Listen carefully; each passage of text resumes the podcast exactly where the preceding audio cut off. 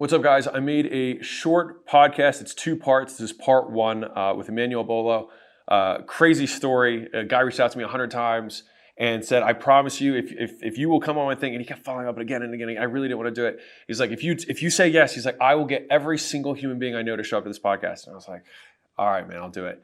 And motherfucker messaged every human he knew and got like 200 people live. And I don't think that was the size of his audience at the time.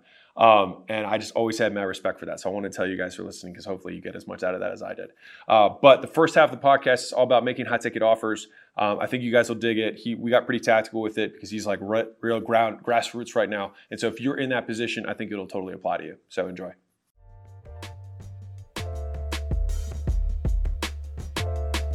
Welcome to the game where we talk about how to get more customers, how to make more per customer, and how to keep them longer, and the many failures and lessons we have learned along the way. I hope you enjoy and subscribe. And when I went through your book was, you know, on you know changing niches and you know people having to move from one niche to the other because they feel that I'm, I'm not able to get clients in this niche, and so maybe I should just switch my niche and I'll get clients. And how exactly does that not solve the problem of client acquisition? So fundamentally, as long as you are not selling newspapers, which is what I give as the example in the book, as long as you're not truly selling ice to Eskimos, as long as you're you're selling something that people want, which a lot of times is the problem, right? As long as you're selling something people want, if you're if you're a marketer, for example, and you're trying to sell, uh, you know, getting more leads or making more sales, everyone wants that, right? So that's there's there's really no disconnect there. The issue is usually that you have a lack of skill in some way, and the problem that that rises is when you start trying to switch avatars or switch niches you end up having to start over again because you have to learn the avatar, you have to learn the desires, you have to learn how to speak to them, you have to learn what their problems are. And the thing that I that I kind of go with is that all of those will work, but none of them will work if you try to make them all work. Right. So you have to you have to grow through elimination, right? Because I'm a big a big believer in the theory of constraint. We'll grow to the constraint that we have. And most people, and this is a this is one that maybe everyone in the audience can resonate with, when I see an entrepreneur who's doing a million or five million or 10 million or whatever, and they say, Well, I'm going to start this other vertical. I'm going to start this other thing. What ends up happening is that this one goes up and their main one goes down, and they're still doing $10 million, except they have more overhead now. And so you can't be CEO of two companies right? Like think about how many how many publicly traded ceos exist that are ceos of two companies. There's only mm-hmm. one person that anyone ever gives and they say elon musk but he's he's actually not. He's not the operator. He's the owner or founder of those companies and he has people who run them. But the point is is that you're probably not elon musk if you're still struggling to make your first sales. So if that's the situation then let's just cross him off the equation and say that no one is doing ceo of multiple companies. And so the issue is a lot of times with the definitions right? So it's like i'm owner so you you hire one person because you're one person you figure oh well i'm one person i'll hire one person and there we go and i'll have a passive business but the reality is that there's so many shades of what we do because we're really just fractionally doing like eight different jobs right so you're your head of customer service your head your vp of sales your C, your chief marketing officer your ceo you're also owner right and you're so you're doing all of these roles and so you maybe replace the fulfillment but you still have to be CMO. You have to be still VP of sales. You still have to be the owner. You still have to be all these other hats. And so if you're trying to imagine doing that for two businesses or three businesses, it becomes it becomes a, a, work equation that doesn't work and people can't solve it, right? And that's why they, they they burn out and give up because they're spread too thin. There's not enough heat for the amount of pans on the stove. And so the the formula, in case anyone's listening, I'm not sure how how developed the audience is, but for zero to a million, which is most people are starting out, right? It's just it's one one one. All right. It's one product to one avatar on one channel. And if you're like, well, I'll do one product, one avatar, one channel on each of my businesses. No, no, no. One product to one avatar on one channel. And you will fail and you will continue to fail until you succeed. And then at that point, it will begin to work. And most of the time, in my opinion, the reason I started all the, the, the series of books with the offer is that getting customers shouldn't be difficult. The difficulty should be in the fulfillment, which means being good at your craft. All right. Because what happens a lot of times is people think they need to learn more promotion, more sales. And that's true to a degree. Right. But it's, in my opinion, easier to just make a more compelling offer, do more for your clients, even if you only have a handful of them. That is not scalable. And that's okay because you need to generate cash flow and make sales. Learn as much as you can, get better at your craft. And then in time, create a more scalable offer as you learn what they value, what they don't value, what takes you time, what doesn't take you time, and as you ultimately get better right? And so that's kind of like the Tesla model too. It's like you start with the the most expensive thing at the top, you start there, and then as you build that and you and you brand position as being elite there, then you can do a mid level, and then over time you can trickle down and do a larger, lower cost item for the, the base of the pyramid. Most people do it backwards and do it wrong, and you know try and compete against lots of people when they're not even that good. And that's the reality, right? Is most people don't make money because they're just not that good at the thing they think they're good at. Because if they were good, then they would be making money when you said the, start with the most expensive thing, um, I notice when I tell people charge more, or you know, um, start with you know what they say. Um, I won't get people who pay me that money, or you know, how do I get people to pay me that much, right? So, how do you usually communicate that to overcome that particular mind challenge? So, people won't pay you for the value you're currently trying to provide. Mm-hmm. That's the issue, right? Is that they won't pay you for what you're comma for what you're trying to provide them right? But if you try and provide in excess of that and so as a thought experiment or a thought example think of this. Let's say we said if you're selling any kind of b2b thing right which would be like how to increase how much money you make. Let's just let's just start there because there's a lot of people yeah. who are in here probably in that space. Yeah. if i were to say i can double how much you're making or if people aren't making money who you're serving then i say i can add $10000 a month to your income within 90 days guaranteed or i'll pay you twice the cost of the program at the end of the 90 days how difficult would it be for you to sign people up? Not hard at all. How difficult would it be for you to get someone to pay you $10,000 to make $10,000 a month? Well, considering colleges graduate people who are going to make $50,000 after waiting four years and people pay $200,000 for that, I think it's reasonable to believe that people would pay between $10, $20, $30,000 for that skill. And so then the question is, or what I would normally get after that is like, well, I can't do that, Alex. I don't know how to get someone, I can't guarantee that outcome. Then it's like, yeah. aha, then let's solve the problem, which is that you don't know how to do that. Now we have a solvable proposition that we can get better at. Whereas I don't know how to get customers. Sure, that is also a solvable thing. But in my opinion, you would be best served honing the craft and finding a way to fill in such a way that you could guarantee that within reason. And if that's the thought experiment, and on the other extreme, you have buy my thing and maybe you win and maybe you don't, and I get paid either way, that's the essence of what most people's offer is. If we just boiled it down to soup to nuts, right? Yeah. And so if this is one extreme where everybody says yes and lots of people want to buy from you, and on this extreme you have it's very difficult to get customers, there is somewhere on this continuum, ideally one or two shades from this side, right, from the more compelling side that you can sell and can offer and can fulfill on in a way that will get people better results. So the example that I give for a lot of agencies, because a lot of people who are starting out learn how to run Facebook ads, it's a basic skill, and then they try and sell those services. If I were starting over again, I would not try and do that. What I would do is I would go find the avatar that I like locally and say, okay, Mr. Dry Cleaner, Mr. Chiropractor, Mr. Whatever, I will run your ads for free and I would like to own the entire process. And so hey, you just cover the advertising. I'll work your leads. I'll work your front desk. I'll sell the people. And what you could even do is just negotiate a, a bulk rate. Hey, if I got you a thousand customers tomorrow, what's the lowest you could possibly do it for? Maybe it says $200 for whatever the widget is, right? And you say, cool. And then you go ahead and sell for 800 and you make 600 on every one of these deals and you pay him his 200 to go fulfill and the rest of it's margin, right? the beauty is that you would learn every aspect of how to provide value to that avatar. Because I'll tell you a story to drive this home. I had an agency owner who was on our software platform, and I have, you know, we have one call every month or something um, that I hop on, and I've seen it's the same conversation every month. Hey, you know, my customers suck. No one wants to pay me. Blah blah blah. And I, you know, over and over again, I was like, "You're not good. That's why they're not paying you. You're not very good. You need to get better." Right. Yeah. And so I, every time I was like, dude, stop saying that they tell you that the, their system's bad you say it's good and they say it's bad, why don't you go? And he was he was he was selling to realtors. He was selling leads to realtors to sell houses. And I said, go get your real estate license. Go work the, the leads that you're getting right now and go sell some houses for a year. Then when people say that something's not working, you can help them because you've actually done it. Everyone's so consumed with trying to sell something they've never done that they're surprised that they're not good at. It. It's the it's the business guru who who who coaches on how to have a business who never had a business and his entire yeah. business was coaching on how to have businesses. Right? Yeah. That guy never gets big. You'll make some money, but you'll never get big. True. And and someone is asking um how can guarantee results on the relationship markets as dating, family, marriage? Like how do you transfer that same guarantee to those kind of markets? It's great. So with those types of markets, you just create the guarantee around the experience that they want to have. All right. Yeah. So this is this is what's the beauty of being creative as a marketer or a business owner. And I'm not saying the first guarantee is going to hit, but if you interview your customers and you say, describe to me what you want your marriage to look like. Describe to me what you want to have happen. For some of them, it might, it might be we go on dates again, right? We go on dates together once a week. That might be what it, what it looks like. It might be we we finally sleep together again after a long time. We haven't yeah. haven't been together. It might just be that like we wake up in the morning, we don't hate each other, or we haven't had an argument in a week, right? It could be any of those types of outcomes depending on what type of marriages or solution. I'm just using marriage as an example, right? And so it'll probably have to be around something a little bit more intangible, right? Now, the key here is even if you have something that is intangible, you can still guarantee it because the goodwill from customers typically will still surpass the desire to refund.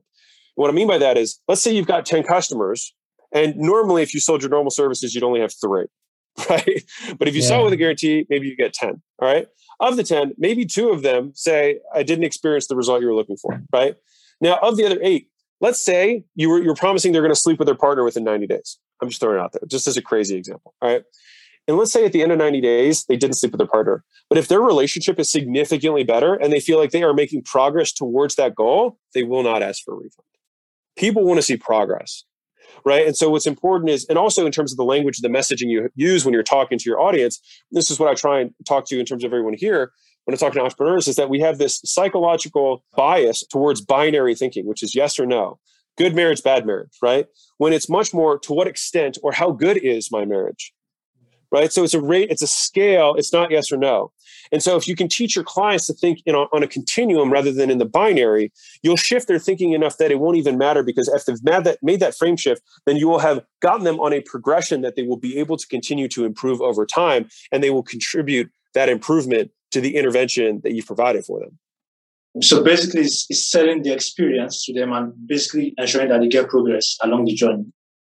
Yeah, so I, I would just like to ask, like, when it comes to qualifying the avatar that deserves your Grand Slam offer, right? I mean, you won't just put together a very good offer and give it to anyone because it might be difficult to get them results because you have maybe they have a broken system or something. So how do you how did you make that process work? I know you started with gyms, um, but you know, in other verticals where it's difficult to predict certain things, how would you do so? Yeah, I mean, we have we have business opportunity companies, we have we have photography companies for children. We have a company that does, um, like I said, we have a software that is lead working. We have an e-commerce company. We have a licensing company. So we have a vast, you know, a vast array of different different companies that we have a certification company, vast array of different things. I'll say okay. again, you can yeah. increase the quality of your product when you increase the quality of your prospects. And so the easiest way to look at this is look at the customers that you like the most, the ones who have had the most success, who sing your praises, right? Sing your songs and look at them and then compare them to the people who you do not like who who haven't had a good experience. And then what you do is you go backwards 90 days and say what was the experience the people who won had in their first month? What are the things they did that were different than the people who failed once you can delineate what those things were, it might be milestones that are achieved. It might be a certain percentage of, of material that was watched. It could have been it could have been coaching calls attended, whatever type of solution you're providing, marriage, weight loss, business, whatever, right? It could be any of those things, right? And there's probably some associated action that has to go with it. If it was weight loss, it might be logging food. If it was business, it might be sending emails. If it was if it was marriage, it might be, you know, filling out the checklist of things they love about their partner. Whatever it is, right? What are those milestones that have to occur to activate the customer so that they're likely to experience the outcome that you are promising them? And so, what the metrics of your customer journey should look like and your customer success team should be driving towards those activation points, those milestones. So, if we mm-hmm. know that people who have both spouses who fill out the checklist of the things they like about each other and their favorite memories of their relationship, we know that if both people fill that out and they attend two calls in their first 14 days, the likelihood that they finish the program and experience great results is three times as high. So then all of your effort goes towards pushing them through that milestone so that they can change the color of their flag and then get to where you want to go. So that's ultimately how you can change. And and when you're looking at reverse, that's the experience side, that's the fulfillment side. But you might also note that this person, you know, has a business or is gainfully employed, and this person is unemployed and a stay-at-home mom.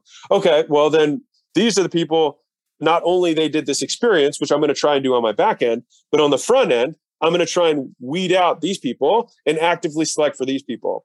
And then what's beautiful about that is that is an element of niching, right? And so when you're making your messaging, you're making your creative and your marketing, you can speak more specifically to that avatar rather than all marriage, you know, relationships that you're helping. You help uh, stay-at-home moms with working husbands achieve a better marriage who are between the ages of 30 and 50. If you're that avatar, you're like, shit, that's me. Or it's, I help entrepreneurial men, you know, fall back in love with their wives again. Whatever right? Like whatever your outcome is, but yeah. you can be more specific about it. And in so doing, you can command higher prices because you can provide more tailored solutions, which in a very real way provides more value to that avatar, even if the fulfillment looks the same. Hey guys, love that you're listening to the podcast. If you ever want to have the video version of this, which usually has more effects, more visuals, more graphs, you know, drawn out stuff, sometimes it can help hit the brain centers in different ways. You can check out my YouTube channel, it's absolutely free. Go check that out if that's what you are into. And if not, keep enjoying the show. So basically, let's assume now this is um, like you know my space is basically course creation. I help course creators. So if you, if I want to work with people who are more further along in their course journey and who have made certain sales, right? I basically have to, you know, it's it affects.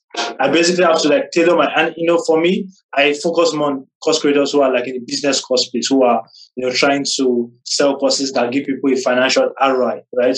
So it's it's just basically you know tweaking your messaging to to focus on those people and you know weed out every other person who's in other spaces. Hundred percent. So I'll give you an example, and yeah. for some reason it's harder for people, but the thing is, is that they don't change the economics of their business when they change the economics of the avatar. And that's where you get into trouble. So, for example, whatever your price point you're selling at right now, if you change your avatar from anybody who's a course creator to people who have high business ROI, then you'll probably be providing far more value to those people. One, because your process will be more tailored to their approach, but also because if they're selling business stuff, then they're probably going to be able to charge higher premiums for it. And so as a result, if they experience a transformation using your, you know, your system, et cetera, then they're going to make real money. Right. And so if you decide to be more selective with that avatar, then that should be reflected in the pricing and the fulfillment that goes along with that. So the easy example is we made a decision very early on because I was in the gym space that we were helping gym owners. We were not helping personal trainers. We're not helping online trainers. We're not helping health coaches. We're helping just micro gym owners. And so by doing that, half to two thirds the volume that I would get every single day of people that, that, that were opting for stuff were not qualified. But the people who tried to compete with us and tried to sell all of them wasted so much time because the LTV of those customers was so low and the amount that they required was so high. And the amount that they, you'd have to go from zero to one for so many of these people, which is the heaviest lifting in all of business, is getting someone to make their first dollar. I had no interest in doing that. Yeah. I wanted to take people who are making half a million dollars a year and get them to a million. A very simple outcome. That's all I'm doing. And I consistently we just do that. We just boom, we take you from half a million to a million, half a million to a million, because that's something that I can repeatedly do over and over and over again. And I can demonstrate that value in a very, very high degree of success. And so if I do that, then I have a very demonstrable way to provide value and I can monetize that value quarterly And I can do it with lots of operational efficiency since the process is so, so clear cut between each customer. Awesome. So talk to us a bit about grow or die. I mean, that's one of your tenants in your company, right? And where yeah. you, yeah, you talked about um, market efficiency or basically the market growing by yeah. 30% every year. And um, if you don't keep up, you basically are, you know, going backwards. So how do you tweak your offers in your companies every single year or every single, you know, what period of time? How do you, how do you work around it? It's more about embracing change and about being flexible. In terms of like the goals that we set, you would be surprisingly bored by the types of goals that we set within our company. You know, I can tell you the last quarter's goals we always trickle back to the same things because it's either if we're, we're going to grow we can only do two things. We can either get more customers or we can make them worth more. That's it. And so we'll have two to three goals tops. We never have more than that uh, for the company that'll be like okay well we're going to take wherever we see the weakest point within our within our pipeline which maybe the pipeline's great. It's like okay well we just need to double front end volume. But i wouldn't make the goal of doubling front end volume. I would probably make the goal of bumping front end volume by 10 to 15% that would be the goal for the quarter and I would say we need to ascend, we need to take our customer ascension from 40% to 50%. That would be the back end upgrade, right? That would be one is getting more customers. The second is making them worth more. And that would be literally the goal for the entire company. And so then the directors would come up and say, okay, well, I think in order for us to get a 15% boost in volume, you know, based on our total call volume right now, we would need to add three more outbound development reps to the call team. And that would mean we need to add, add one sales development specialist, which is our, our mid level salesperson, and one more closer. It's like, okay, so we need to hire five people. And great, that's what that's what we're going to do. And maybe we need to hire six or seven because we might not get the, the ones that we want to keep on the first go around. That's what we're going to do for the front end. That is the tactics of how that's going to happen. And then on the back end, what we're going to do is we're going to add, you know, these two touch points in, and we're going to make this process that's been a little bit difficult for them a little easier so that hopefully we can get another 10% of those people to upgrade. That is how we improve the business. We're not doing rocket science here. Um, we're just trying to, imp- you know, incrementally improve these things. And if I improve by, you know, 15% on both those metrics every quarter, in six quarters, the numbers become crazy. And so mm-hmm. I think a lot of people they try to solve a hundred problems at the same time, and it's just it's it's impossible for your team. You need focus. Focus is knowing what you're going to say no to, not what you want to do. There's a hundred things we all should do. And for perspective for everyone, we crossed 50 million in sales before we started doing email follow up because I always felt like we had there were other opportunities that had more juice to squeeze than email follow up for me in my business. And so that whole time when we were at 10 million, at 20 million, at 30 million, we should have been doing email follow up. But there were other things we should have done more, which is what we did. And so it's just about knowing what we're going to say no to and the one or two things that we're going to say yes to, because I think most people wildly overestimate what they can accomplish in a short period of time. True. So you said um, there are so many problems that you know a business or an individual or a market faces, and you know in your book you said we should solve every single problem. How does that? Because when I try to introduce that to some people, it felt like I mean it's a lot of work. Literally writing about a hundred and twenty something problems, right, and yeah. trying to solve every one of them. So I mean, how does that affect yeah, so your, your marketing overall? So you have to solve every perceived problem, right? The way in which you solve that, that comes down to the delivery cube, which is in the book, right? So mm. I'll give you an example. I'll use weight loss because everyone understands it. So if I had a girl and she needs to lose weight, there's a lot of things that she has to do that are different now than she was doing before. So she might now have to buy groceries differently than she did before she started working with me, right? Just as a simple example. Now, there is a zillion ways I can solve that problem.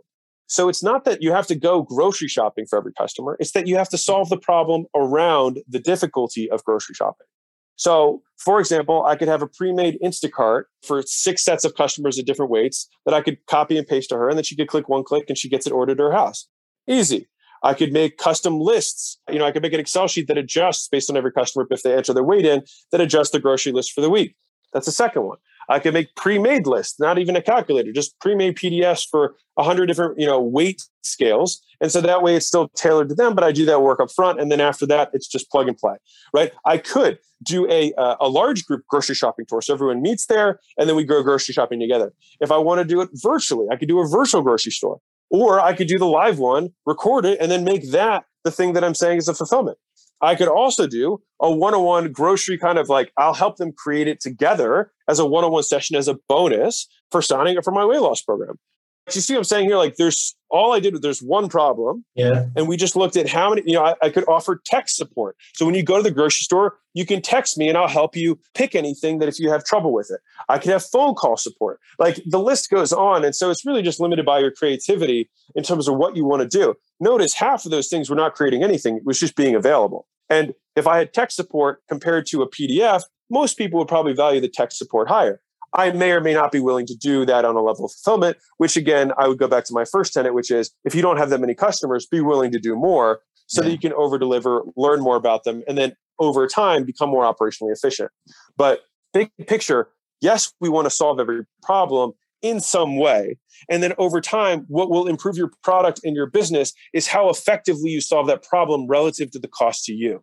That is mm. fundamental. Like Amazon took tons of time to invest in building that infrastructure. But now the marginal cost of a new customer on Amazon is nothing, right? Or very low, right?